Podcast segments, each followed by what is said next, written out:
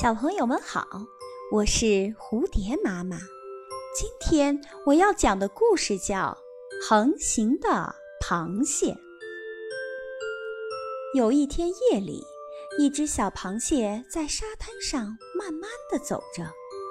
螃蟹妈妈忽然惊叫起来：“哎呀，孩子，你走路的姿势可真难看呐！你怎么能横着走呢？”别人看见一定会笑死了，走路一定要直走才对呀。知道了，妈妈。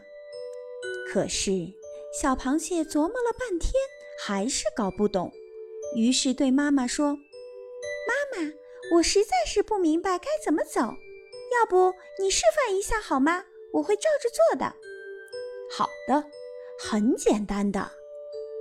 螃蟹妈妈努力地试着直走，但是无论怎么走，却都和小螃蟹一样。螃蟹妈妈非常沮丧，而小螃蟹只能跟在妈妈后面，学着妈妈走路的模样。这个故事告诉我们，教育者自身必须正直，才能去教导别人。